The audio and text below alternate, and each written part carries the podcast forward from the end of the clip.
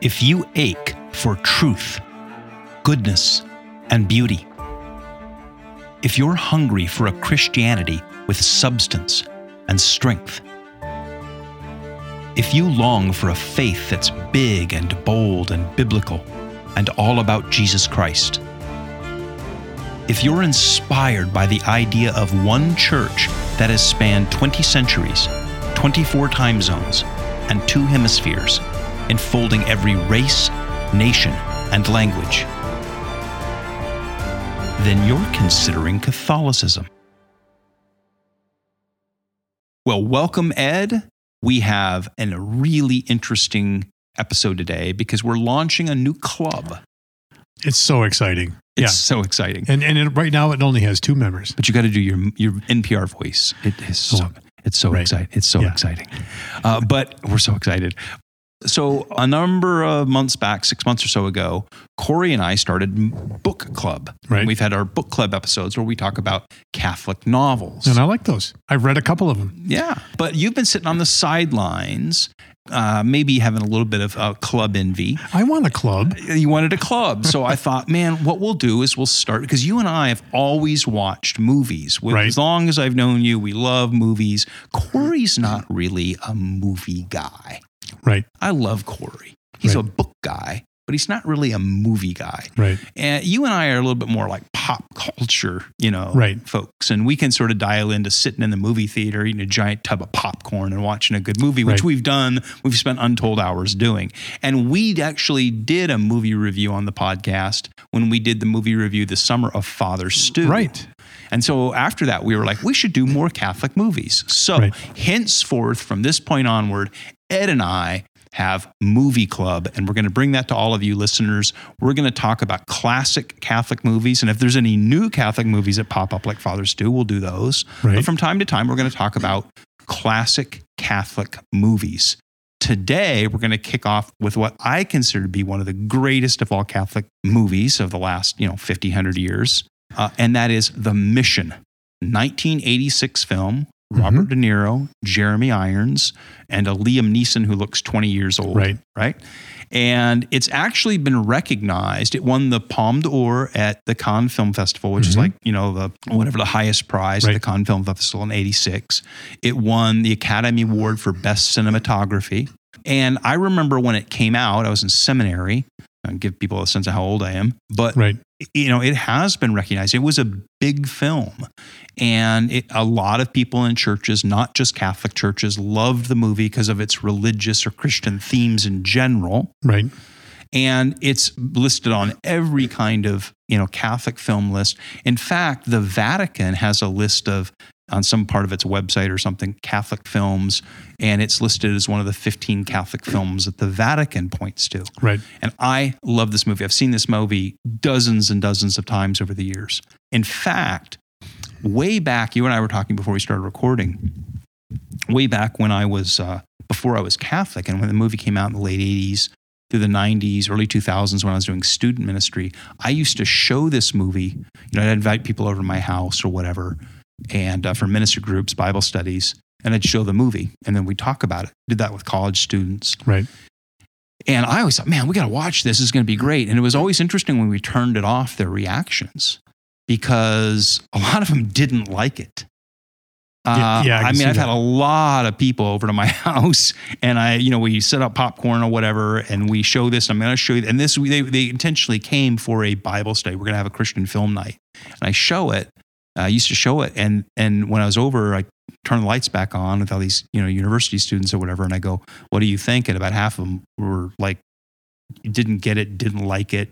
Right. and like why are you so into this because we di- we aren't and i think that for me when it first came out and i first saw it i was so attracted to the vision and the themes and what was going on in this film of course i was an evangelical i was a protestant i I think it was the Catholicism in it that I think at that point I was already on a road to Yeah. Rome without knowing it and and I I didn't know I didn't have the vocabulary to explain what was going on in the film and and you know because I just didn't have the Catholic vocabulary yet but I was like that that whatever that is that that's like Right. kind of a vision of Christianity that I'm really attracted to. And it's only now in retrospect that I can sort of look back at that and go, I was drawn to the Catholicism in it, even though I didn't really at that time completely understand Right. that it was, you know, what the Catholicism was. And I think that that was exactly what repelled a lot of my, Yeah. you know, people that came over for Bible studies and Catholic, you know, or film, you know, you know, Christian film night or whatever, is because they were turned off by the Catholicism of the movie. So, all that being said, you had never seen the movie. So we got Right. together and had a pizza last week, and I said, We're going to start movie club. And the first one we're going to start with is The Mission. And uh, let's rent it and watch it. So you rented it and watched it the other Yep. night. And you are now going to tell us what you thought. Well, first of all, well, I've been talking too much. First of all, let's summarize the film real quick. Yeah. You got to get a word in edgeways here. Real quick, for those of you who have not seen it, this movie's been around 40 years. Here's the gist of it. It occurs in the in the 1750s in South America, little kind of corner where Argentina and Paraguay sort of meet and Brazil meet. And at that time, the Spanish and the Portuguese were the two, you know, nations or empires that sort of owned that area. And the Spanish territory bumped up against the Paragu- the uh, Portuguese territory, right in, in these, this, this region. And the Spanish at that time, slavery was technically illegal Mhm. uh, under the Spanish crown. But in Portugal, slavery was legal. And so what was happening is they were contending over this region because under the Portuguese, the slave traders could, could capture these Indians. Mhm. And the Spanish, they couldn't. So uh, there was this big complicated thing about real life, Treaty of Madrid, all this sort of thing about who would own this territory up in the mountains in South America. And uh, meanwhile, the Jesuit missionaries had built a series of missions up in the mountains and to reach the Indians. And as long as these Indians were sort of under the protection of the Jesuit missionaries in these missions, the, the Portuguese couldn't capture them and make them slaves because if they're Christians and they're part of the missions, right? Right. So all this political pressure is brought to bear in Europe between Spain and Portugal. The church is caught in the middle. What is it going to do? And the gist of the film, that's what the film is about, is in the end, the um, Portuguese go up there and they wipe out the mission and capture, you know, try to Right. capture the natives. Now, in the film, there is uh, Jeremy Irons, who is the Jesuit superior Mhm. there. It's the kind of top Jesuit priest Right. and he's kind of running this. He's got a number of others, and uh, he sort of established the mission really great. And then there's the Robert De Niro character, who is a mercenary and a slave trader. Well, what ends up happening, of course, is uh, of course, but he ends up um, murdering his own brother in an argument over a woman, and he's then distraught by that. He's been arrested. Uh, technically, actually, because it was a duel, he's you know free to go but he's he wants to die because he killed his own brother. Jeremy Irons, the Jesuit priest, comes to him and says, "Well, you can do a penance." And the penance is well, he ends up. You can describe what happens pretty Right. but he ends up having to go up and help serve the mission and serve the Indians, which he was formerly a slave trader to. Mhm. And the course of that, he sort of goes through a life change. He himself becomes a Jesuit priest. Right. And after he becomes a Jesuit priest, uh, things are going well up in the mission. And then that's when the Portuguese army comes in to wipe out the mission. And then these two priests, Jeremy Irons and Robert De Niro, they both have to decide how they're going to react. Robert De Niro wants to revert to his old ways, Right. find his armor, find his weapons, train the Indians, lead them to resist violently, um, you know, to expel the Portuguese who are trying to kill them. Jeremy Irons says, no, we have to be true to Christ. And if we're to be martyred, we're to be martyred. And in the end, they both die very different deaths. Robert De Niro dies a violent death fighting Right. the people trying to destroy the Indian missions, and Jeremy Irons dies leading you know mass and a uh, adoration and a you know Right. uh, and and dies as a martyr. And so one is left at the end of the film going, who made the right decision? So Right. anyway, I've been talking for like ten minutes. I'm Right. done. You saw the film. You talk now. Well, you know, uh, you talked about seeing it when you were younger and some people not liking it and and not having, you know, not being a Catholic, you didn't really have even like a vocabulary for how to talk about this. If I had seen this movie, you know, even two or three or four years ago, I would have thought, oh, come on.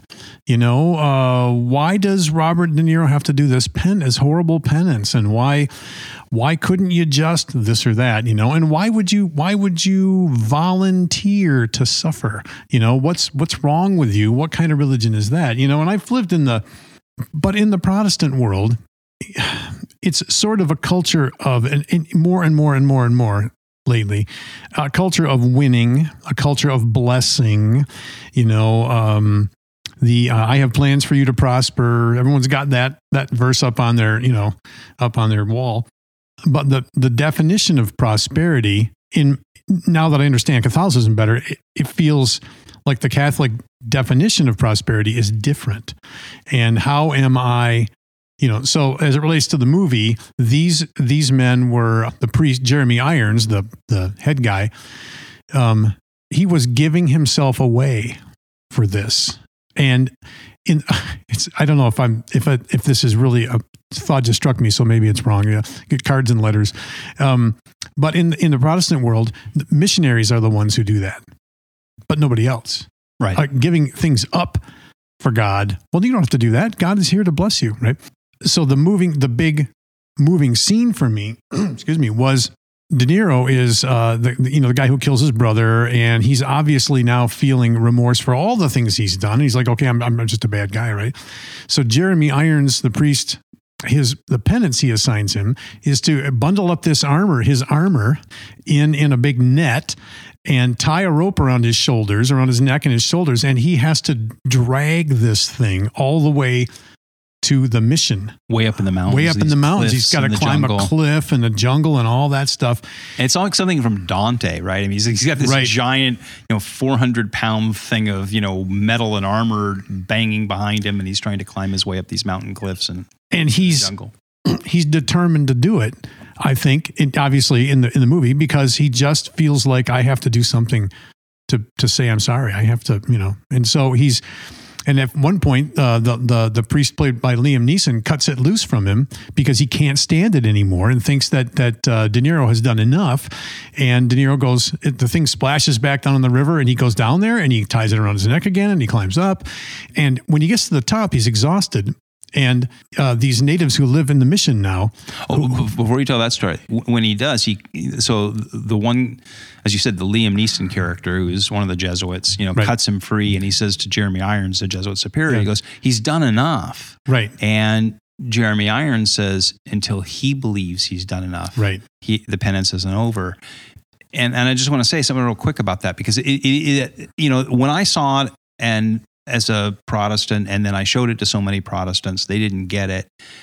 And I can understand it more. And I think this is really the nature of penance right? So I, I think that from the Protestant standpoint you go well you know isn't it enough that he just sort of accepts Jesus says he's sorry and then Right. can move, move on? And Jeremy Irons says he's got to be a penance hard Right. enough for him to feel. And this goes to the issue of what penance is, right? Like, so I went to confession yesterday. I go into the, con- you know, and I, I, I have, you know, make my confession, and then the priest gives me absolution. Okay. Mhm. right, Then he gives me penance. And, I- and, and I think it's it's important that absolution comes before the penance. So I don't have to go out and do these things, Right. report back to the priest and say, Right. okay, I did my assignments. Now you can you can I be forgiven? I'm forgiven, but the penance is on the back side of that because there's a sense in which, in, in a sense in which, penance is medicinal right, right? So we've talked about this, you know, many times. The difference in the pod in the podcast we've talked about the difference between salvation and sanctification, right? Right. And that we're saved only by you know the grace Right. of Christ, but we're sanctified. We're made holy. We cooperate in that, right, right? And and maybe another way to think of that is you know forgiveness and and healing. You know, to Right. heal my soul. It's, there's a medicinal quality. So after I left the confessional, I was assigned a penance, and I went and did my penance. And in, in a sense, uh, what, what the I think is interesting here.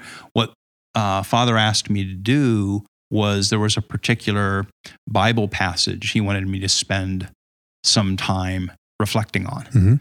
And and I so when I did that, I realized that this is not a this is this was medicinal in a sense. Right. Father wanted me to dwell in this passage, you know, from Right. Scripture, in a sense, to have some healing and to to let some things go. And so, anyway, I think that's. I just wanted to interrupt there only because I think that that whole part of the film where he's dragging the armor up into the Right. jungle and he's doing this kind of thing, it's almost kind of crazy from Dante, this sort of extreme penance. And that's the part that so many Protestants couldn't relate to in the film. I think it's a wonderful illustration, and it had to be hard. Jeremy Irons says it has to be hard enough for him to believe that God has forgiven him. Right. And I would not have understood that two years ago. And I would have thought that this was a perfect example of a Catholic working his way to his self, working his salvation, working for his salvation. And I understand that difference now. Now, you said when they finally get to the top and he comes dragging the armor into the Indian village, you Right. were going to. Okay. So, so, oh, oh, by the way, I'm, I, I've been waiting and it's never happened for the priest to give you a penance of buying me another pizza. That would be like, I think you should buy Ed a pizza. That's right. Poor guy. Um, so he see he gets to the top and and these uh these tribesmen come out and they know who he is. They they've watched him steal some of their fellow tribesmen, right? And they have every reason to hate him and every reason to want him dead. But they've been converted. And and one of the guys runs over with his knife to to De Niro, who is now so exhausted he can just sit there. Plus, he won't defend himself because he thinks there's no defense for what he he's done. And the native, uh, Jeremy Irons says, no, no, no, no, no. Somebody's going to go over there and stop the guy. And, and Irons says, no, no, no, no, just let it play out. And the guy goes over there, and instead of killing De Niro, which I think is what the De Niro's character expected, it's like, okay, well, here it comes, right?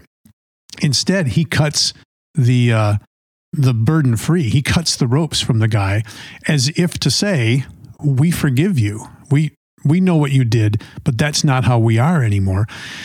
And De Niro's character just sits and sobs, and then and then so did I, sitting there in the living room, like I'm looking out the are the neighbors. Can the neighbors see this? You know, um, it was an extremely uh, moving moment. It's a, just a beautiful picture of forgiveness. Well, yeah, and the way that, as you say, there's a the, the dynamic there that he cuts the Indian cuts that armor free. Then, in a sense, this is him going to people he's wronged. When we, whenever we sin, we sin against God ultimately. But I also, so if I if I bonk you in the head and take your car keys, Right. right? If I lift your wallet, I've sinned against God, but Right. I've also sinned against you. And Right. there's a sense in which God can forgive me, Right. but I also need to be reconciled to you. And there's a sense in which I hope that you will forgive me. I mean, this is a part of, you know, those people who've been through the 12 step program. Right? Right. Uh, I can't remember which one of the steps it is because I've never been through it, but I understand that that part of that process is you go out and find the people that you have wronged and try to seek their forgiveness, right? Right. And so, in a sense, at that point, the De Niro character has been absolved by God. He's done this penance to show, to work off in that sort of medicinal way, work off that sense Right. of his own personal guilt. But then when he gets to the Indians and the Indian, and that's just the dr- drama, cuts the thing, you know, cuts the, the Right. rope and takes all of his armor and his weapons and everything, and it hurtles down some Right. cliff into the water that the Indians, in a sense, have not only forgiven him, but cut loose right. that part of his life, Right. cut loose his sin. Yeah, sin has been cast into the into the river, Yeah. and, not to see it anymore. I would not. It, it was a foreign thought to me when you and I went and saw Father Stu. Mhm. He he meets this beautiful young woman, and he she wants to marry him, and then he decides to become a priest. And I thought, this guy is out of his mind. This is a true story. Look at that woman. Why couldn't you could have it all? You could just be a Protestant minister. What's the matter with you? You could be a Protestant minister. And then, you know, he gets sick and he's going to not live very long and he has a good attitude about it and I'm thinking I maybe a case could be made that I've suffered in my life. I don't know. But I've never thought, "Oh good," or this is God doing something in me. I'm always trying to get out from underneath it, right? And so this is just such a different thing. So whoever would lose his life, save his life, must lose it. And blessed are the poor, and blessed are you when, when you're persecuted.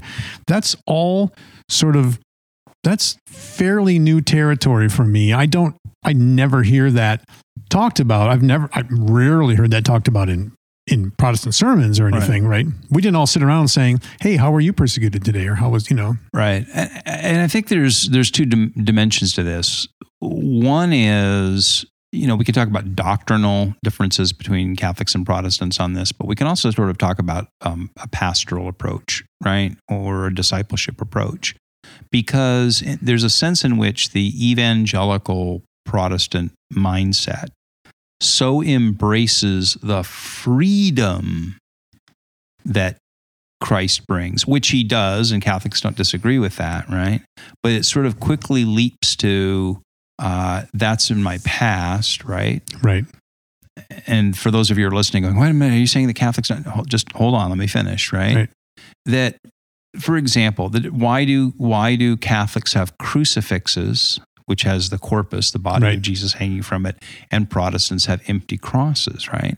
And what Protestants want to emphasize in that is the cross is empty because there has been a once and for all payment of our sins, and now the suffering of Christ is sort of in the rear view mirror, right. as are my sins, and I'm dwelling on the forgiveness side of that in Catholicism, there is that reflection on the sufferings of Christ that you see not only every time you look at a crucifix, when you look at this, when we do the stations of the cross and Lent, right? There's always that sense of innocence being united with Christ in his suffering, which is which is completely scriptural. Saying, you know, Paul says, I want to be united with Christ in his suffering so that I'll be united right. with him in his life. And there's a sense in which again, I'm not even trying to make a doctrinal point about this, but sort of a pastoral point that that notion of sort of carrying a cross, being being one right. with Christ in his suffering, in a sense, bearing those. I mean, look at look at the ultimate Catholic saints. You know, Saint Francis of Assisi and uh, right.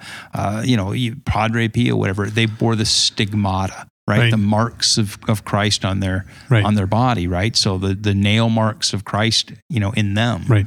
and that, that's that identification. You never hear a Protestant say, "I have the stigmata," or uh, you know that that would right. be a sign of whatever. Because that, why would I do that? Why would I be bound to that? So you're right. There's something profoundly Catholic in all of this of of wanting to enter into suffering. Well, you said to me when when you were buying me a pizza last week, even though a priest even though a priest didn't tell you to, or even suggested. See, I did. See, I did it not as a penance, not because I had to, because I wanted to. Oh, so okay. So, I'm a river to my people. I laughed about that over and over. Okay.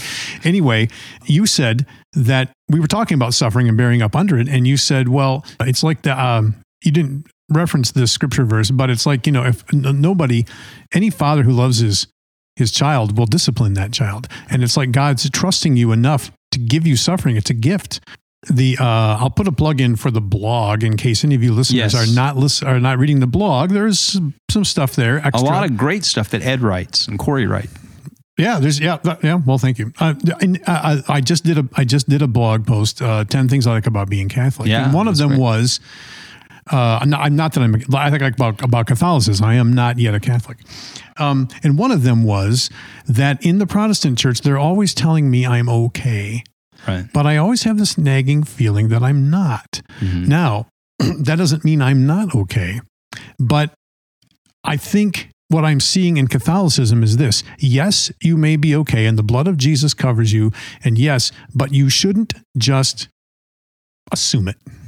I need to think about it. And I need to be, it strikes me that the penance would help me to understand the, the gravity of sinning and not just say, well, yeah, but Jesus' blood covers it. So, hey, I'm good. Uh, it's a little more serious and weighty than that. Yeah. Uh, I would not have, I just, again, I just would not have seen or understood that three or four years ago. So, what else struck you about the film? I, okay, I, I did struggle a little bit with the Catholic hierarchy in the movie seeming to just, uh, to not care about what happened to these people at the mission. And I know that the cardinal who in the movie, had a terrible time with it and really wrestled with it. But in the end, he rubber stamped what it was that his bosses were telling him to do, knowing that it would bring misery to these people. And I struggled with that. It was kind of like the old, uh, my old Protestant dismissal of Catholicism as just being this giant hierarchy where and, and and in the end I understood as I thought about it later after the movie I thought well okay look there was probably not a whole lot the church could have done. This was being done the people who came in and, and in the end at the and and and destroyed the mission weren't the Catholics. These were the, the Portuguese. They were the ones doing wrong, not the Catholics, and it wasn't Spain. But that I struggled a little bit with that. Yeah, That was- yeah, and that's a, a common reaction to this this film. And, and I, I just want to address it because we we could go for half an hour onto the history of this whole thing, and you know, the 1750s, like all history and all periods, was super complicated. I mean, you know, you were in the you think about what's going on in the 1750s. You know, this is the ramp up to the American Revolution, Right. almost to the you know 20 years short of that. Uh, Right. So 1758 when the events took place. So 18 years before the American Revolution, right? Before the French Revolution, you know, Yep.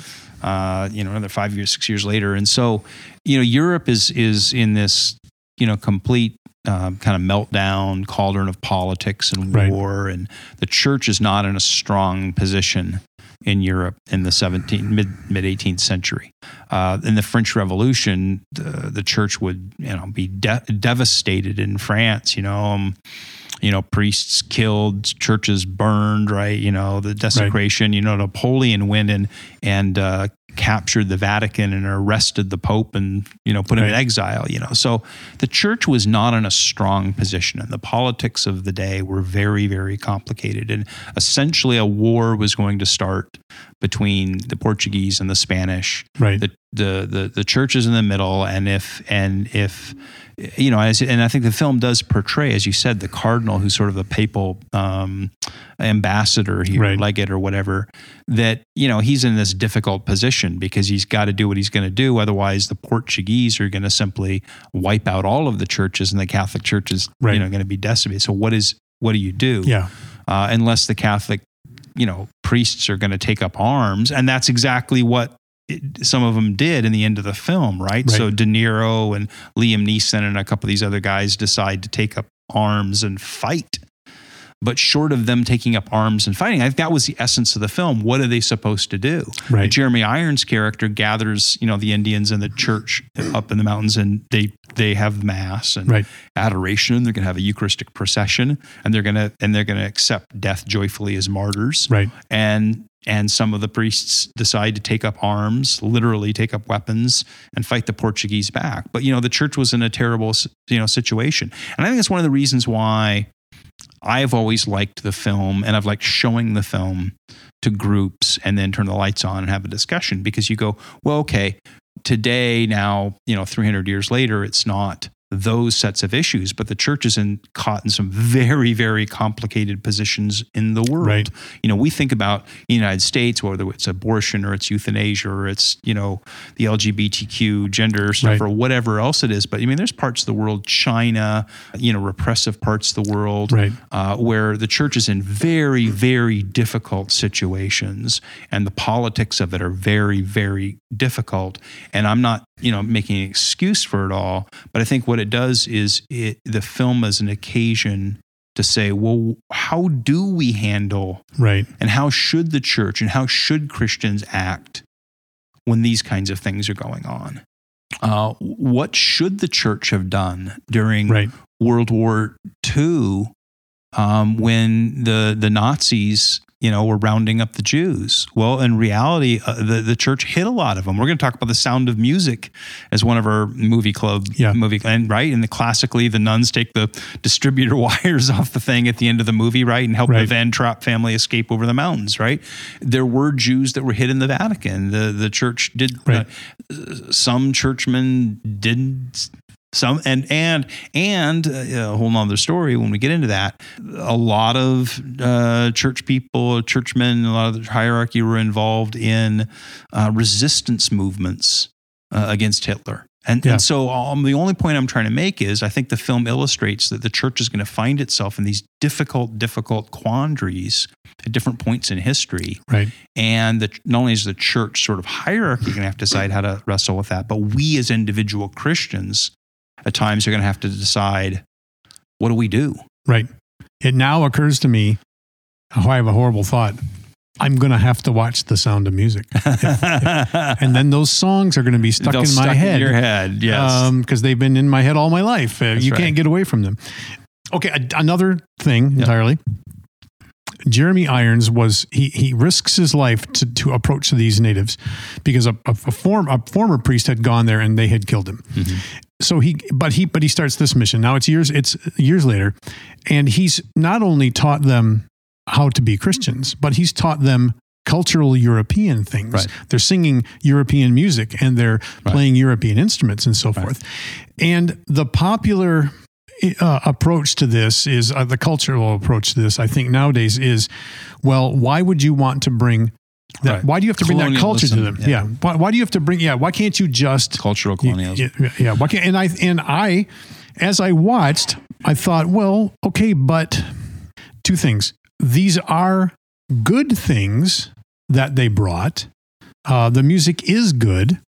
Uh, I would make a case that it was better than the music they were making, whatever it was, higher. I think it was also, but it was also a way in to Catholicism for them. It was something to uh, that that they could attach to, and I ended up thinking, well, I, I guess I don't have a problem with it. So, I mean, I'm so glad you brought this up. You know, what, what the film reflects was a period in history, and I hope that it's not gone, in which for, I don't know, 1900 years, the, the church was confident that in its culture and, and it was bringing that culture to the world. The, the church had confidence at teaching, you know, reading and writing and music and organizing Right. things and, and bringing the church had something to offer to the world. It was that that synthesis. And and for those who would say, well, all you're doing is bringing white Europeanism. I mean, I just would smack back at that argument. Look, the the Catholicism is always has always been a synthesis. That's what it means to be Catholic, universal. Right. You know, I open this podcast every episode by saying, you know, 20 centuries, 24 Right. time zones, right? Two hemispheres, people from every tribe, you know, language, nation. That's Catholicism. So Catholicism isn't, you know, 17th century Belgian culture. right. It is the amalgamation, if that's a word, right? Right. The cumulative culture that goes all the way back to the first century in Palestine and Syria and Asia Minor and the, the Romans and the Greeks and all of those things that have been added. And what you really have in, in Catholic culture, and those those missionaries, you know, the Jesuit missionaries went into China and Japan and all around the world and for hundreds and you know centuries and centuries spread this Catholic civilization, which really is a a civilization of made up of of the accumulation of two thousand Right. years of of cultures and peoples, and so the church was confident that it had something to offer. And there's a line in there when the, the Portuguese are coming and whatnot that uh, one of the Indians says, "We came out of the jungle into the mission because the devil is in the jungle, and Yeah. we and, and God brought us to the mission to to bring us into light."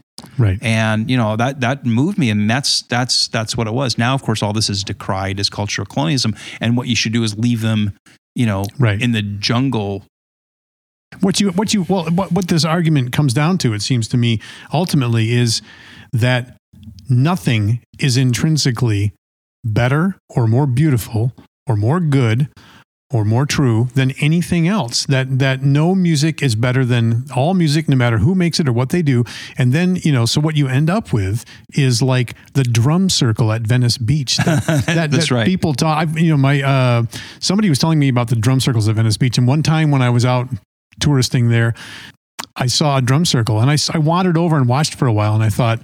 What a bunch of no talent oh You dude know- I, I don't even have boy i don't have time on this podcast to talk about that. But there isn't- Yes, that i attended and was educated at was uh, the university of colorado in boulder. And Right. boulder when i was there was a hip dippy you know university. And i was studying philosophy at boulder. And i remember sitting in graduate seminars in philosophy uh, on, a- on a warm day on the second floor of this building and outside are the hippie drum circles and Right. the hare krishnas chanting hare hare krishna krishna and you Right. know it's just a kind of crazy thing to be in that sort of syncretistic environment and, and trying to be doing a christian apologetics and i used to get it every day you know that uh, this kind of uh, you know moral relativism, cultural relativism. But you know the truth is is that you know this movie I think does capture that that one time sense that the church had and the Jesuit missions had that they went whether it's China or Japan or Paraguay or whatever in Africa and they they continued to push the boundaries of civilization out there and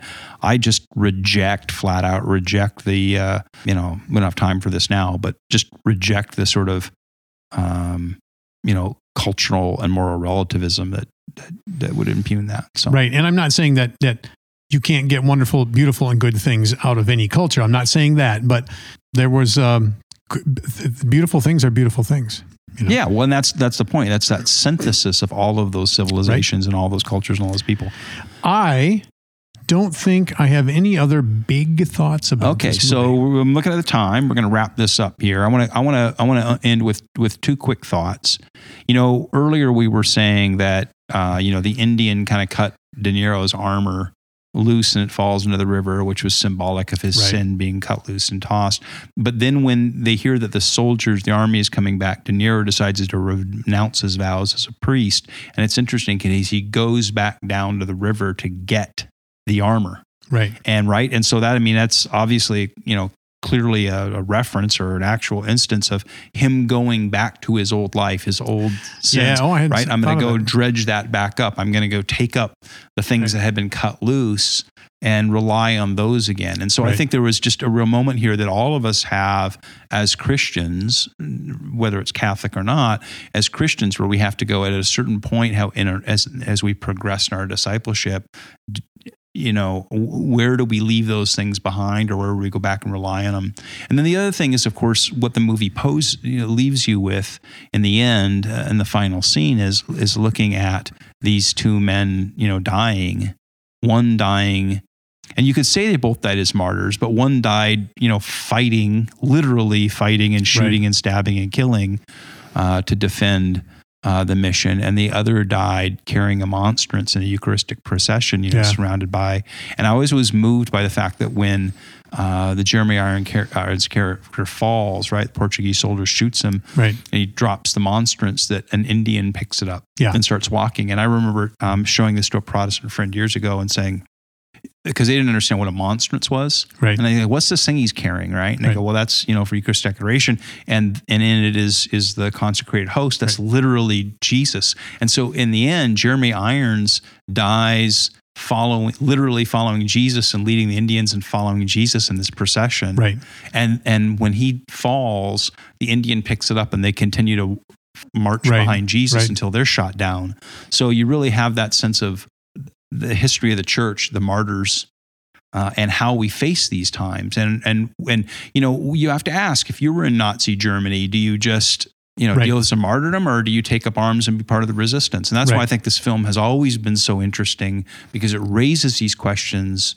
Uh, and it looks into these, has a profoundly Catholic take on them, but it raises universal questions for Christians and how we deal with our own sin, how we deal with, uh, you know, opposition in this world, right. and and what it means to be a Christian and operate in a fallen world. So, the mission. 1986. You can find it on Amazon and Netflix and you know Apple TV and all that. Just search for it. Uh, Robert De Niro and Jeremy Irons, and um, highly recommend the film. So if we are going to do the sound of music, could we like? I need to work up to it. Could we put a couple in between? Yeah, we can put a couple. Okay, yeah, I pre- I yeah, gotta- gotta work you up to. I got to prepare myself. I have to get my my ultimate earworm fix is the song "Lowrider" by War. If you put that song, you know the song "Lowrider." Yeah, I, I know Yeah. the song. I just don't know why you're bringing this up in my at the end of this podcast. because I need to prepare. My, I have, need to listen to it over and over for like weeks before I get into the music Oh my coming from gosh, that. we have a long. You have a long way to go, Ed. I know. I Yeah. know. All right. Okay. All Hey, thanks a lot. Bye. Yep. Thank you for listening. My name is Greg Smith. And if you've enjoyed this podcast, would you please hit the like and subscribe buttons wherever you get your podcasts? And please share it with others. And if you're curious about the Catholic worldview and faith, the Church and its saints, or Catholic history, culture, and art, then visit consideringcatholicism.com. and email me to let me know what you think. Greg at consideringcatholicism.com.